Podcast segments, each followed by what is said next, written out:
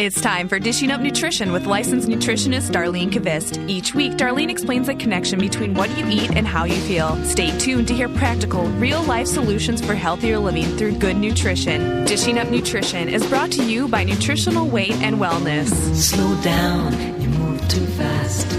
You got to make the morning last. Just kick 'em down. The well, welcome to Dishing Up Nutrition. I'm Darlene Kvist, a licensed nutritionist.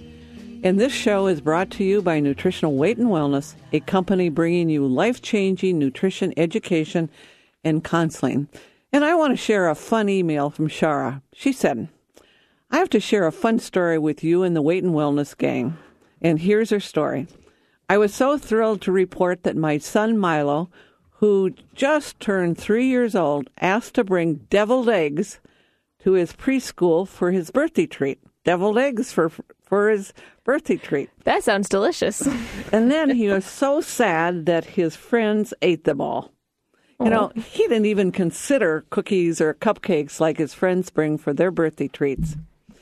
Through nutritional weight and wellness counseling and classes, I was able to put myself on a whole foods path well before he was born, and now it's all he knows. He went from breast milk to egg yolks and no cereal. Ooh, that's a change. Yes. And now he eats veggies, mixed greens, even fish with no hesitation. And I'm proud to say he doesn't have mood swings. You know, those mood swings some toddlers get? Mm-hmm. You know, he doesn't have mood swings, and he's been so healthy. So no mood swings for little Milo because he's eating the good food moods. Good, or good mood, mood, mood foods. foods. I believe that's the way yes. it goes. The good mood foods. So eggs, meat, fish, veggies, avocados, and butter. He's not a picky eater. He's not a picky eater. It's good mood foods. So if you're struggling with low energy and down in the dumps mood, mood, stay tuned because we want to dish up some good mood foods for you. I bet that's going to be hard to say all that, the time. Yes, it is. I have lots of help today. Joining me as our co-host, co-host, and you've heard her voice, is Brenna Thompson. Brenna is a registered and licensed dietitian. She sees clients at both our Maple Grove office and at our North Oaks location. Yes. And before coming to Nutritional Weight and Wellness, Brenna worked with many people with what? type two diabetes. And you were in what town? I was in Albany, Georgia for Georgia. about two and a half years or so. So yeah. What was a favorite be- beverage?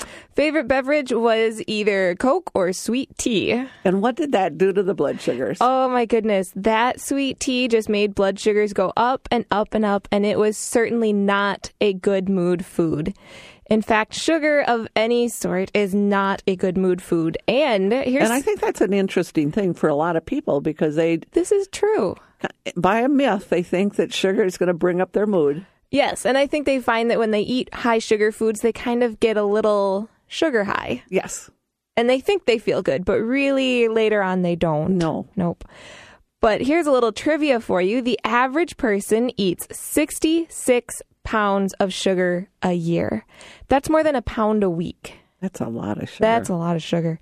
Now, if you were to buy your sugar in the five pound bags, and some people do, and people do, yep, you would be stacking up about thirteen five pound bags of sugar.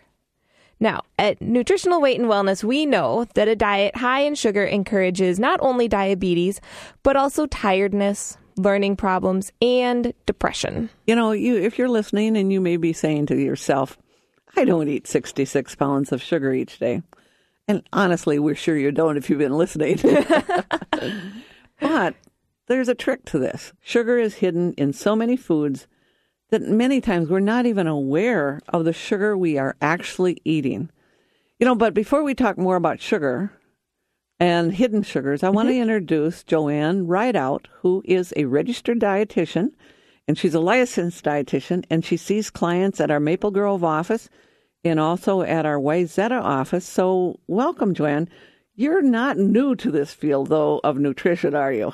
No, I'm not. I... You've actually had twenty-five years experience helping people nutritionally who actually had either brain injury, or some physical disability. So it's great having you here today. Thank you. Yes, I worked at Courage Center for twenty-five years. I even developed a weight loss program for people with limited mobility and for clients with a very slow metabolism. And I bet they really, many people were on medications and... A lot of medications. And just a lot of slow metabolism. Slow metabolism and not moving very much. So was it fun working at